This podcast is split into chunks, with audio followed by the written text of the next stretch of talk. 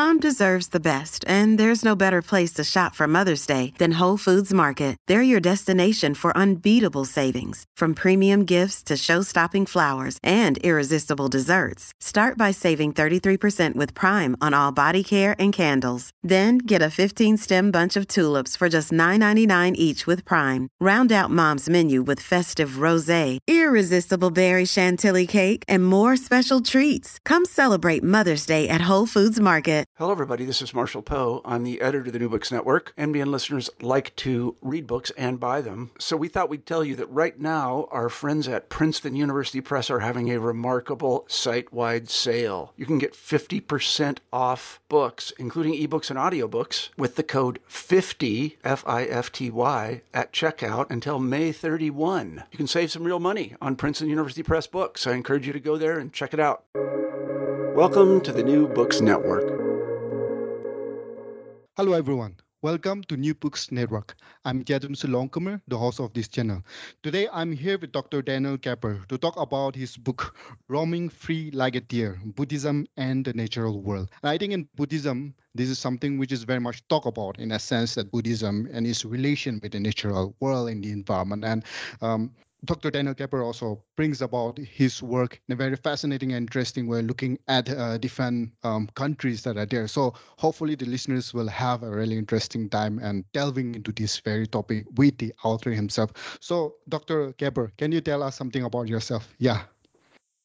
uh, there's something about myself. I'm originally from the Washington, D.C. area. Uh, I have graduate degrees from the University of Virginia and the University of Chicago in the United States. And um, since graduating from the University of Chicago with a PhD, I've been a scholar for more than 20 years. I've been teaching classes on comparative religion, classes on environmental ethics, and doing a great deal of research in the world of environmental ethics, both on Earth, and that's the subject of uh, our talk today, and also increasingly in space, because space exploration introduces a variety of ecological problems like what do we do with our space debris and so on. So this is what I've been doing. I'm trained in the study of religion and science. Um, in that world, Buddhism is the religion with which I am most familiar. And so I use Buddhism and science dialogues to create uh, environmental ethics. Yeah, really interesting. So, um, you know, this particular work, as you have um, told us that you are trained in Buddhism and science, and, and this particular work has to do with uh, environment, which is very much related to the kind of training that you have. So, um, you know, how did you come about with the idea of this particular work, or what influenced to actually come up or write this very particular book? Yeah. Well, there were a couple of influences. First, um, as I said, I study comparative religion. And at one point, I noticed that there were very good books about how Christianity uh, interacts with the environment. And there was another really good book about how Muslims interact with the environment. But there was no such book about Buddhism. And I thought that that needed to be rectified. And in the course of looking into that, I discovered um, that that uh, again and again, we found uh, answers from the Buddhist world in terms of climate change, coming up in terms of Buddhism is the best religion to help us to deal with climate change. I found variations of this claim again and again in various sources. The idea that of all the religions of the world, Buddhism is the best for helping us to deal with climate change. And a lot of people made this claim, but really didn't substantiate it. And it made me wonder is Buddhism really the best religion for climate change? If so, is there one form of Buddhism that is better than others? So I, I set out to answer this question by studying Buddhism really quite broadly. I, I, went back to the time of the Buddha and studied the Buddha's biography so I could understand relationships between Buddhists in the natural world even back then. Um, and then I looked in different places in the Buddhist world again so that we could understand how Buddhists may be similar or different in their approaches to things. Um, so I studied. Uh, relationships between Buddhism and the natural environment in Sri Lanka, in Thailand, in China, in Japan, in Tibet, and in the modern West. Um, as a way of taking a sample across the Buddhist world from all three great sects of Theravada, uh, Mahayana, and Vajrayana to get a sense of exactly how Buddhists do and do not interact with the natural world in terms of ramifications for climate change. So this is where the book came from. I really wanted to test that claim. Is Buddhism the best religion for climate change?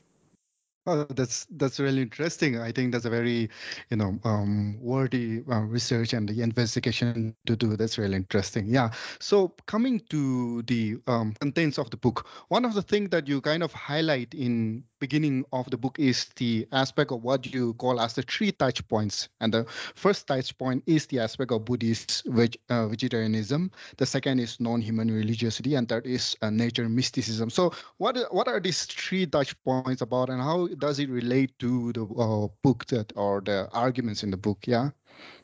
That, that's a very interesting question. Um, as I said, I wanted to be able to um, compare and contrast different Buddhist approaches. If Buddhists in Sri Lanka are different in the way they deal with climate change than are Buddhists in Japan, um, I really wanted to know that. Um, and until I wrote my book, we didn't have a good synthetic um, resource that would help us to understand these things. Um, so I did the study across uh, different Buddhist cultures, like I mentioned, and then I used three touch points as a way of helping me to compare and contrast different forms of Buddhism. Um, one of these touch points is vegetarianism. As I'm sure you know, a lot of people think that part of the solution to climate change is for all of us to eat more vegetarian diets. And among some people, Buddhism has a reputation for uh, being vegetarian. So I use the vegetarianism touch point to try to understand um, the relationships of different forms of Buddhism um, to various forms of culinary exercise. And what I found is that uh, Buddhism makes an interesting, but in the end, kind of unstable platform for vegetarians that highlight that through reincarnation, humans get born as animals and animals get born as humans. So that if we eat animals, we are actually eating our ancestors. and there's a very strong Buddhist argument that's made in many texts this way that why would you ever eat an animal? That's your grandmother reincarnated. Um, so, on one side, there's a strong element in Buddhism which supports vegetarianism, but on the other side, uh, these arguments are often neglected. Um, in the Theravada Buddhist world, the scriptures are full of stories of meat eating by the Buddha and by other people. Um, and this is not just in the Theravada world. You can find various Mahayana forms of Buddhism that accept meat eating. And in the Vajrayana Buddhist world, sometimes people accept eat, meat eating every day, excuse me, but also meat eating is a form is a part of some Vajrayana rituals. There's some uh, tantric Buddhist rituals that require people to eat meat. So, on one hand, Buddhism offers great pleas for us to be vegetarians, and on the other hand, sometimes it takes these pleas away. But it's interesting to understand different forms of Buddhism in terms of their relationship to vegetarianism, in terms of these valences. Um, the second touch point is related to this. Um, mainline Buddhism says that only humans can become enlightened that only humans can realize the religious goal of nirvana. That being said, there are a gajillion apocryphal stories and so on that run around the Buddhist world um, in which non humans are taken to practice religion in their own rights. And this is really stirring as a way of trying to understand Buddhism's relationship to the environment. And again, much like vegetarianism, it, it kind of cuts two ways. Um, on one hand, in many cases, uh, we find Buddhists treating non humans as persons in their own rights, and not just as persons, but persons with spiritual sensibilities.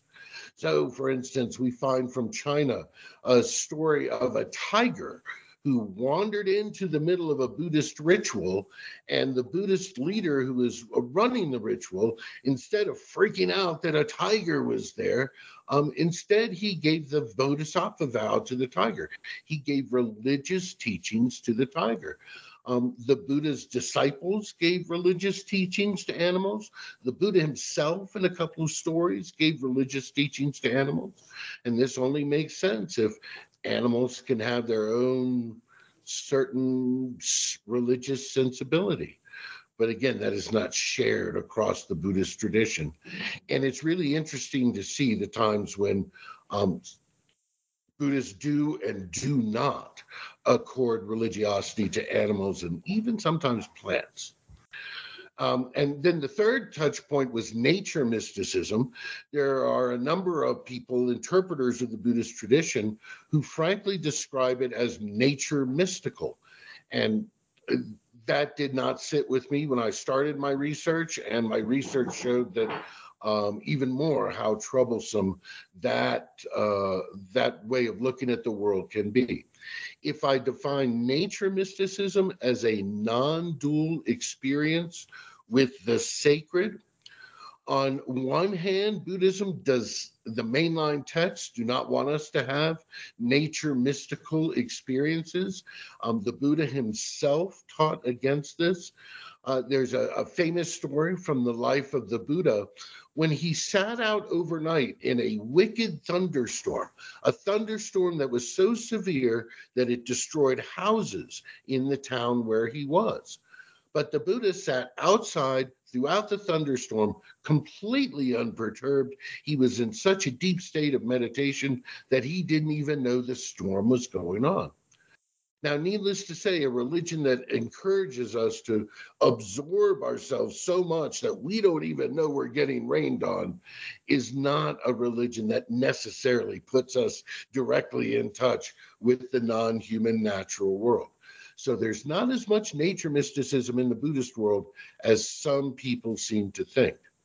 That being said, again, Buddhism is a diverse and old religious tradition. There are exceptions to every rule. And an exception here would be the nature mysticism that we find coming from the Vajrayana Buddhist world, Tantric Buddhist world, like we find in Bhutan, where we find various Buddhists who um, mandalize mountains. They turn mountains into holy mandalas, into holy depictions of sacred, perfect realms. And then the idea is if you meditate while climbing this mountain, then you can meditate on moving through these different sacred worlds. And in this way, the map of the mountain, in a physical sense, becomes allied with a consciousness map of a person moving towards enlightenment. And in this way, the landscape becomes very sacralized. In this way, people definitely seek non dual experiences of sacredness with the natural world through Buddhist practices. But again, these uh, really interesting Vajrayana practices do not represent the whole tradition on the whole, the tradition is not as nature mystical as some people seem to think.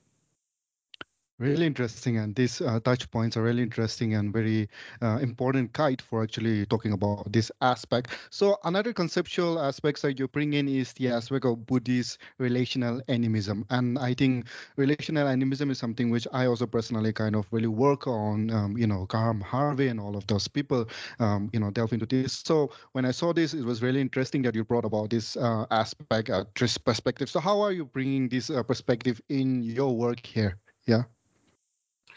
Um, environmental ethics is a fairly new field. Um, ethics has been around for millennia, of course, but specifically oriented towards the environment, this is something kind of new in human experience. And over the last few decades, environmental ethicists from around the world have started to develop greater personhood uh, foci, which I touched on before. This is the idea of treating um, a non human as a person in its own right, not as a human person. To treat a tree as a human person is a terrible mistake. If we do that, we can never understand the tree. But if we treat a tree as a tree person, with an agenda of its own, with life experiences, if I can put it that way, of its own, then we can come to a great understanding of what it is to be a tree. And even outside the world of ethics, just in the world of animal studies, you find more and more animal studies scholars turning to personhood approaches because often the best way to learn about an animal is to treat it as a person. Let's take, for instance, the, the higher primates, uh, chimpanzees, bamboo, uh, baboons, excuse me, and so on. If you watch their behavior, they treat each other as persons. And so we're not really entering a chimpanzee's world unless we do the same. Now, in terms of environmental ethics, taking these personhood approaches um, can really help us to interact with the non human natural world in more wholesome and more clear ways, because there are a variety of beings out there that we can treat as persons. And they don't even have to be living. There are a variety of scholars who talk about how um, effective it is to bring personhood approaches to non-living things. Um, there's a, a, geography, Yifu Tuan, who talks about the fact that we cannot understand our relationships just with mountains and just with rivers without understanding that to at least some humans, um, now and through history, they appear as persons. So again, I'm not talking about treating non-humans as human persons. That's a terrible mistake but as we can talk about river persons and mountain persons, tree persons, buffalo persons, and so on. And when we do, our environmental ethics become very powerful. They become very powerful in an ethical and philosophical sense. They also become more powerful in a legal sense. The Wanganui River in New Zealand is now a preserved river because the local tribe went to court and argued that the Wanganui River had been a person in their tribe for millennia, so it should be the tribe, not developers, who take care of the river. And that argument won in court. So personhood arguments have legal teeth uh, too. What I did in my book was uh, take these personhood approaches and kind of reform them in, in a concept that I call relational animism um, as a research tool. Um, I wanted to understand how different Buddhists interact with the natural environment, and you need an interpretive grid for that kind of activity. And so I took personal approaches from um, uh, philosophical ethics and applied them in a methodology in which I understood how different Buddhists interacted with the natural environment by trying to understand when they accorded personhood to things and when they did not so accord personhood to things. Um, an example that I use in the book um, deals with the Buddhist disciples um, one of whom fell sick. So the other disciple went to the Himalayas to get lotus stalks so he could make lotus stalk medicine. And so he arrived at a pond in the Himalayas, and a team of elephants was happy in this story to help out the disciples of the Buddha. So it was actually an elephant that bounded into the pond and pulled out lotus stalks and reverentially offered them to the Buddhist disciples. And the Buddhist disciples then turned those lotus stalks um, into medicine, and people started feeling better. Now, the interesting thing about this story is that the elephants are treated as persons. They have names, they have personalities, they are treated with great respect, the same way that we may respect a human person. But in the same story, the lotus stalks were not. The lotus stalks were just objects there to help to create medicine.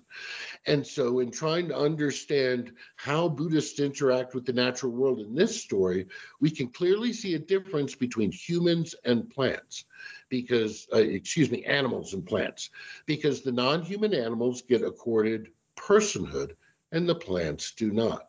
In this case, um, non animals, non-human animals like elephants are accorded greater ethical value than our plants. And we see this in the in the way that personhood is either um, accorded or not. And so i find this a really helpful way of understanding um, across cultures. This doesn't have to be in a buddhist world uh, of understanding how humans interact with the natural world. We can learn a lot if we decode in terms of times when we treat non humans as persons and times when we don't, and try to understand from there what these uh, differential treatments mean. Yeah, I think that's a very um, good uh, test kit to actually kind of understand this um, environment and how you know human and the environment relates to each other. Uh, now, one of the another concept and very important concept that you kind of um, delve into is where you uh, kind of borrow from work of Tim Ingold, one of the anthropologists um, there, and this is where you delve into the very aspect of how human and uh, how human understand the environment in in a sense the ontology ecological nature of the environment and how that uh, understanding of that actually helps human relate to the environment. So uh, coming to the Buddhism and coming to the Buddhism and coming to your work, uh, how uh, what are some of the different uh, you know ways and, and ways of how you know the human and the environment kind of you know posits their ontological position in Buddhism and how do you incorporate you know Tim Ingold's view here? Yeah, can you elaborate a little bit? Uh, yeah, I, I, sure can. Um, uh, if you're writing a book about Buddhism in the natural world, as you have implicitly touched on, you touch on ontological issues of how we understand what exists and how it exists and so on. And when I'm writing about uh, the natural world, I'm led into philosophical literature that talks about how um, our concepts of nature are culturally shaped. The different cultures shape for us in our heads how we understand nature, what we understand nature to be, what we understand nature not to be. So, for instance, when ancient Roman emperors had big animal sacrifice um, spectacles, big animal sacrifice festivals. They were operating on a different cultural understanding of what nature is than do many of us now who would be appalled by um, big animal sacrifice festivals. But there's a deeper vein of philosophical literature led by Tim Ingold, who you mentioned, that questions even this. Um, Ingold says that if you look at indigenous peoples, what you don't find is a cultural construction of nature. What you find instead is that nature is built into human experience from the very beginning, not as a human construction, but as something that exists in its own right. That Tim Ingold highlights the fact that indigenous peoples um, tend not to try to cram all of the natural world into human culture. And instead, they respect the natural world on its own, existing on its own outside of human culture. This leads to some of the personhood relationships um, that I was talking about, but it's a very different way of understanding things. If I rephrase things, um, in trying to understand Buddhist ontologies, I wouldn't do um, enough if I just said that Buddhism is culturally shaped in its attitudes towards nature different than our other religions. Instead, to examine Buddhism and its relationship with the natural world, following the critique of Ingold that nature is not just culturally created, what I had to do was start from the ground up. I had to start with Buddhist resources and talk about the Buddhist natural world as it exists from those resources. And so this is nature in my book. Um, I'm talking about the meaning of the word nature. I do not draw, uh, um, derive the meaning of the word nature from a modern philosophical non Buddhist source or anything like that, even though there's some really interesting definitions of nature out there. But instead, to remain true to my subject material, what I did was notice how Buddhists themselves over the centuries have understood their place in the natural world. And I use that as my ontology to move forward with, not an ontology, not an, an understanding of what exists that is drawn from modern philosophy. In this way, I tried to remain true to Buddhist sensibilities by using their concept of nature, not a concept of nature that was imported from somewhere else. Yeah, Interesting. So having uh, laid the foundational aspect of the concepts that are there, having clarified all of those aspects, now let's move on to the examples that you bring in in the discussion. This um, constitutes the major part of the discussion that you do in the book also. So uh, let us quickly uh, move into this aspect. And firstly, you talk about Buddha and his interaction with the non-human beings, the way conceptually you use non-human beings. So uh, can you elaborate a little bit on how uh, how does does Buddha interact with the non-human beings, or how does Buddha himself understand this aspect of non-human beings? Yeah. Right. Uh, that's a great question because in many ways the the imprint of the Buddha is left on other forms of Buddhism. And you can clearly see the Buddha's own relationships with nature written into Japanese Buddhism, Chinese Buddhism, Sri Lankan Buddhism, you name it, because the Buddha himself interacted with non human uh, natural beings through personhood approaches, like I mentioned. Um, when he was a young boy, he healed an injured swan who he treated as a person. As an adult, once he became the Buddha, he freed a, a, a, bull that was intended for slaughter so that people can eat it precisely by treating that bull as a person. And on an, uh, another occasion, and this is one of my favorite stories from the life of the Buddha, the Buddha was in the midst of his disciples and fans and so on, but he loved solitude and the noise got to be too much for him. So without telling anyone, at one point, the Buddha just left.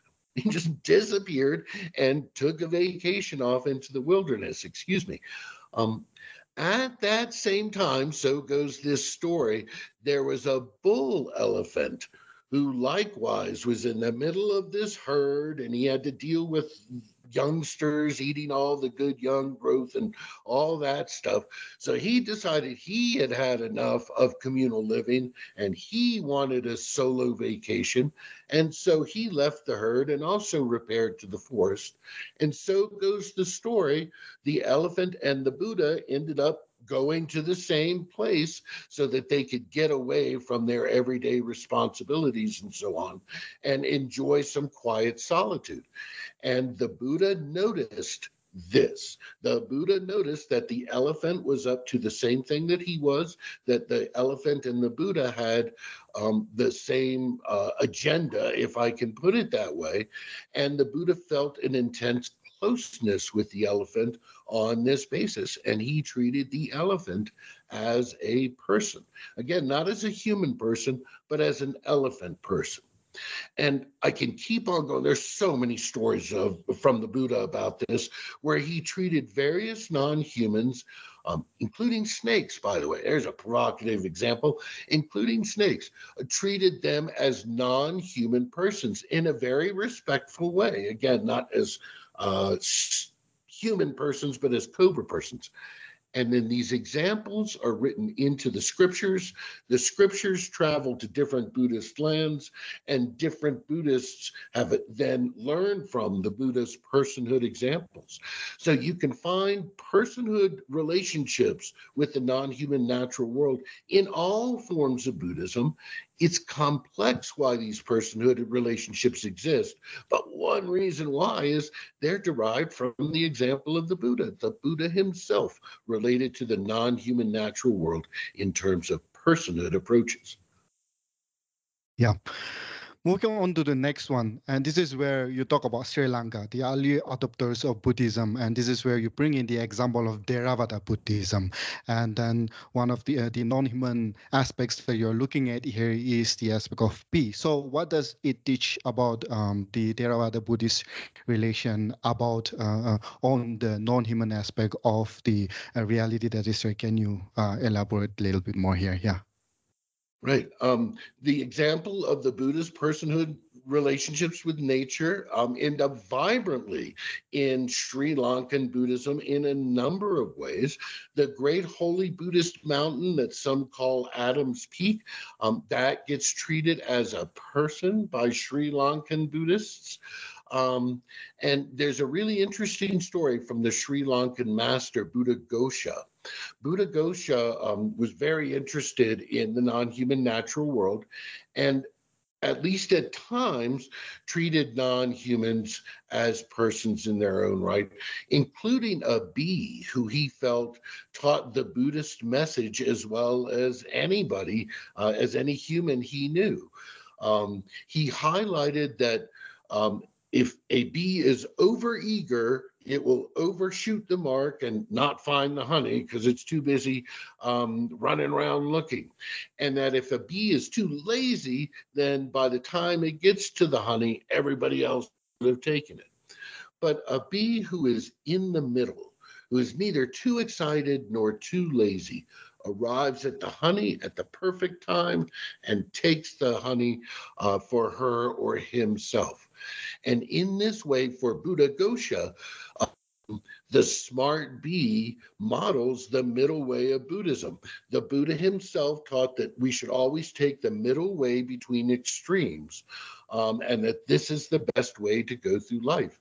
So, in this case, a bee who is treated as a person by the great Buddhist master Buddhaghosa teaches us how to behave.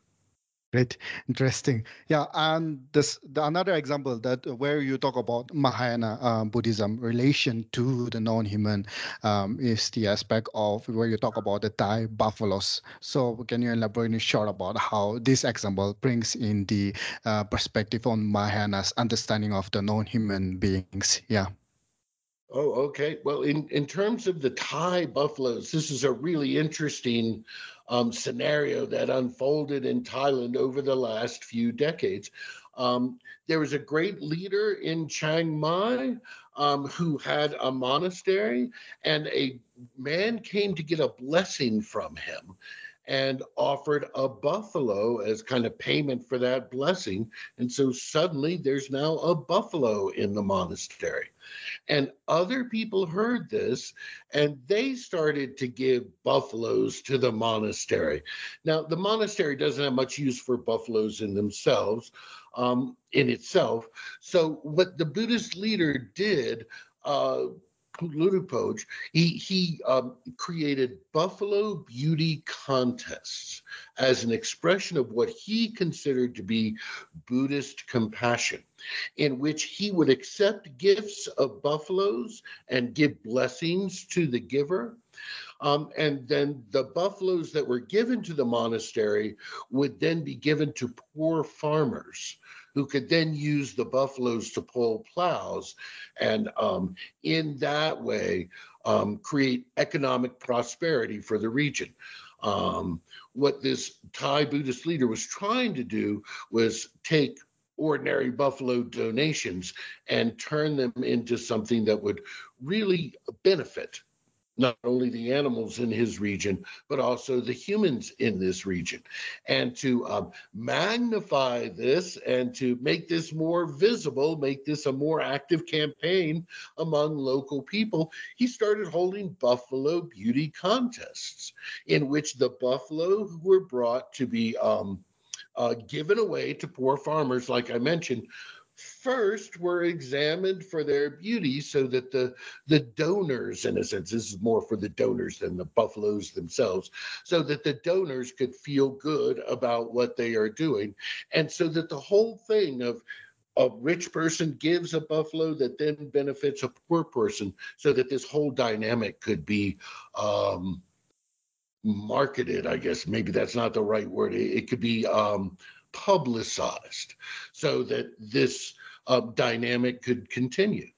So it's very odd to think about buffaloes within a Buddhist monastery. There's not a lot of uh, precedent there. But in this case, what we find is really intelligent and creative Buddhists turning what appears to be a weird situation into an opportunity that benefits lots of different people. Mm, yeah, interesting coming to the next example quickly, you talk about China and the aspect of eating the enlightened plants. Uh, very interesting. So can you elaborate a little bit on this one? Yeah. This uh, I sure can. China is a really fascinating area of the Buddhist world because of the kinds of tensions that it manifests. On one hand, if you want vegetarian Buddhism, China is where you want to go.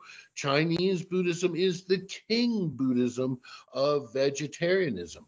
And in fact, in Chinese Buddhism, unlike other forms of Buddhism, it was mandated long ago that all Buddhist monastics must be vegetarian.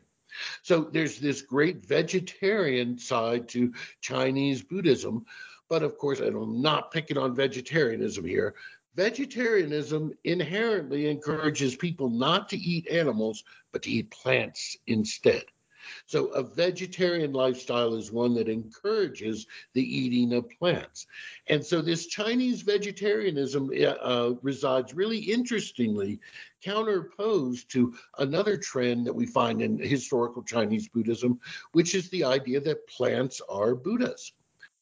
Here, the philosophical idea in Mahayana Buddhism is that the entire natural world is already enlightened. The entire natural world is already a Buddha that teaches to us. Now, if this is true, then it must be that plants are enlightened too. And this is not a traditional Buddhist teaching. The traditional Buddhist teaching is that plants are just plants, they're just objects. But in this case, Chinese Buddhists use Mahayana philosophy, especially as drawn from the Lotus Sutra, which talks about how the whole universe becomes enlightened.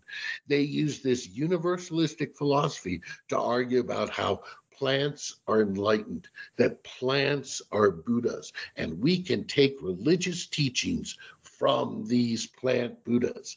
So China offers this really fascinating counterposition of vegetarianism concern to eat more plants on one hand, and on the other hand, a philosophical respect for plants as enlightened. Yeah, interesting. Now, coming to the nature mysticism, you talk about the Japanese water Buddhas. Um, so, and this is where you talk about how it is an implication of the Zen Buddhism that is there. So, can you elaborate a little bit on this um, example? Yeah. I sure can. The example of Japanese water Buddhas is drawn from the work of the great Buddhist philosopher Dogen from Japan.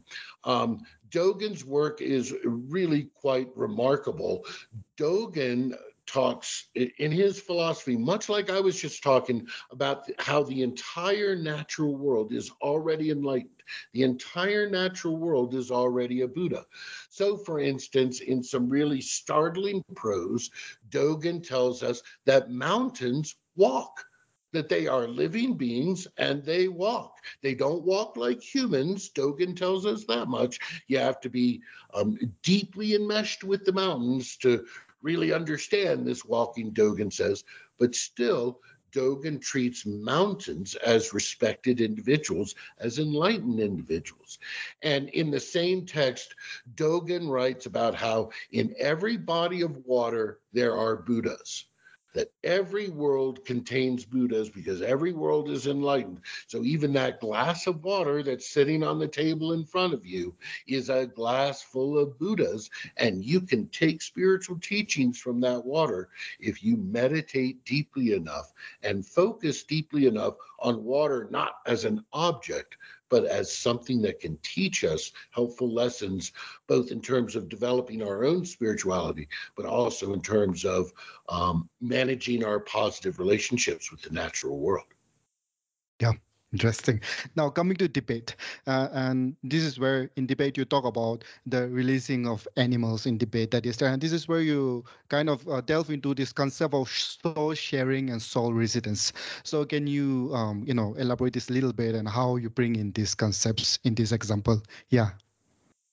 Well, it, there's a lot to talk about right there. And the, the question that you just asked, I'll focus right now on soul sharing because this is really unique in uh, the Tibetan cultural world. The ancient uh, Maya of Central America had kind of similar ideas, but um, what we see here is really unique um, besides that.